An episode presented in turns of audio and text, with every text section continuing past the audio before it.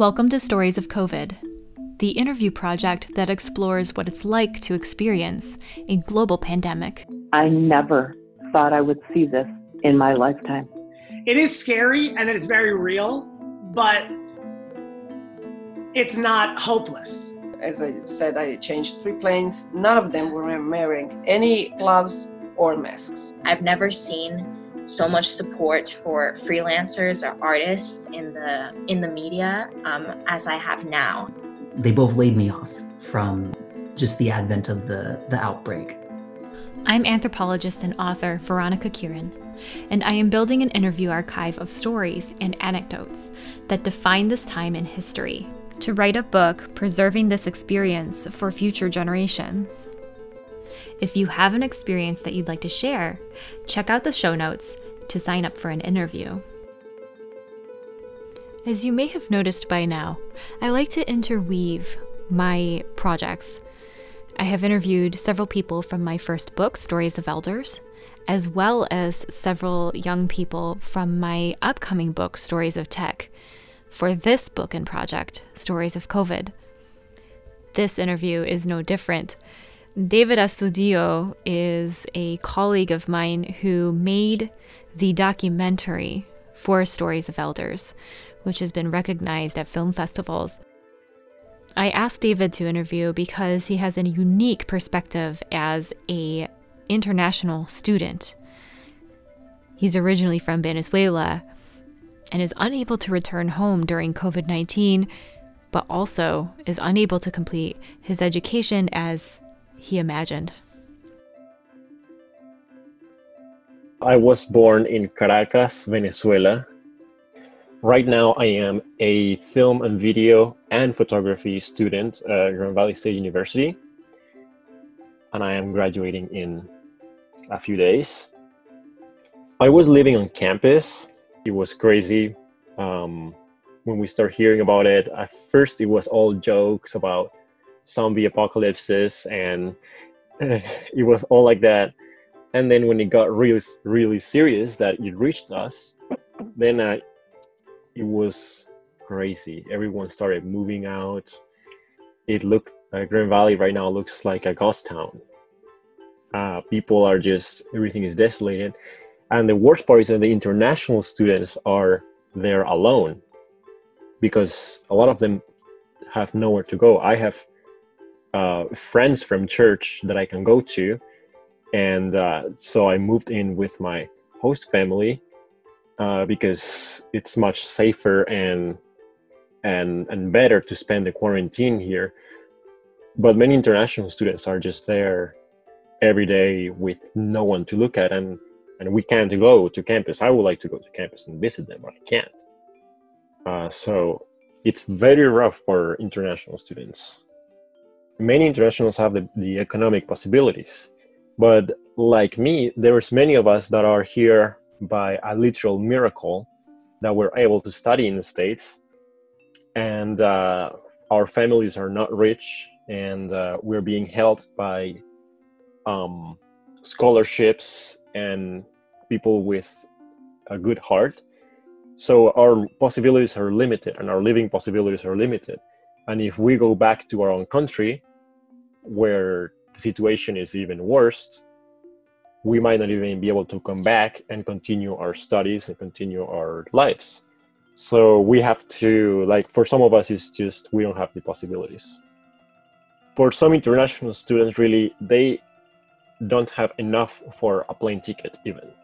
They might have scholarships and people that help them to maintain their housing, but they wouldn't return home for years during the whole college time. They just expect that the living conditions in college are going to be good enough to have food and a community and health and studies and just go through all of that so they can then start their own careers and their own lives when they are done with college. But in a situation like this where everything changes, then everyone goes home and they just stay there and they're just with whatever is left. So it's uh, it becomes very complicated. I know my um, I have one uh, roommate uh, from Malaysia. he is not planning to go home. I don't think he can, and he's gonna be there the whole summer. And so he's really just by himself. And I I told him, man, I'm gonna go watch movies with you. I'm gonna take you to to out to the mall or do stuff. Um, but right now I can't. So I'm just waiting for everything to really ease a little bit on the quarantine part so that we can do stuff because yeah, it's difficult. They are actually giving some refunds. They are being easy on the economic, uh, on the financial part. Yeah. You don't get the, the check from the bill because it's supposed though those kinds of things are are are meant for U.S. citizens and, and international students are usually people who have economic resources to send their kids abroad to study. So this is sort of like a luxury. So if you have this luxury, you should be able to go back to your country and do and just go to your back to your rich family and be safe there. But it's not the same for all of us because some of us again come because of someone had grace and a good heart to to help. Well my my life had a huge shift in in many many aspects. Like like i said i am graduating in 10 20 days and it's the most anticlimactic graduation ever because now we're not walking now my family is not coming we are not having a big showcase where we're showing our last best work that we've done in Grand Valley. And all of our production of our films were stopped right in the middle or even before production. Uh, many were postponed or canceled. I raised seventeen hundred dollars. Uh, yeah, thousand seven hundred dollars, and that is just sitting there and everything is is frozen. Um, so it's a very it's an extraordinary situation. But at the same time, all of this. I mean, I, I might sound crazy, but for me, this is an exciting plot twist.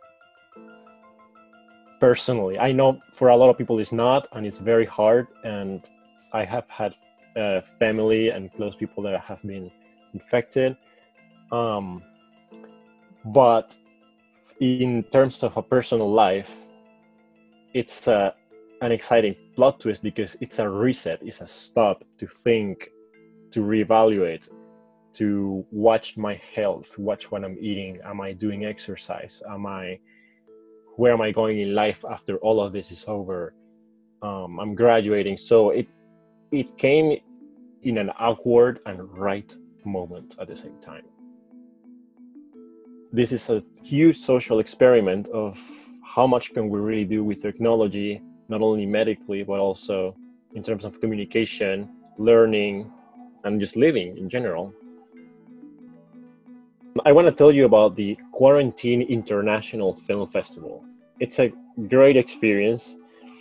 Uh, this is a festival that popped up just because of the covid came along and all of the festivals were canceled. The Cannes Festival was canceled.